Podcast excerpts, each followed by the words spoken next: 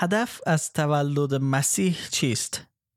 مسیح متولد شد تا زندگی انسانها را تغییر دهد و از وضعیت نابسامان و رو به نابودی آنها را به جایگاه ارزشمند اولیهشان یعنی ارتباط مستقیم با خدا برگرداند همان رابطه ای که بدون ترس و فعالیت و احساس گناه و بدون واسطه در باغ عدن با خدا داشتند و قدم می‌زدند و مصاحبت می‌کردند.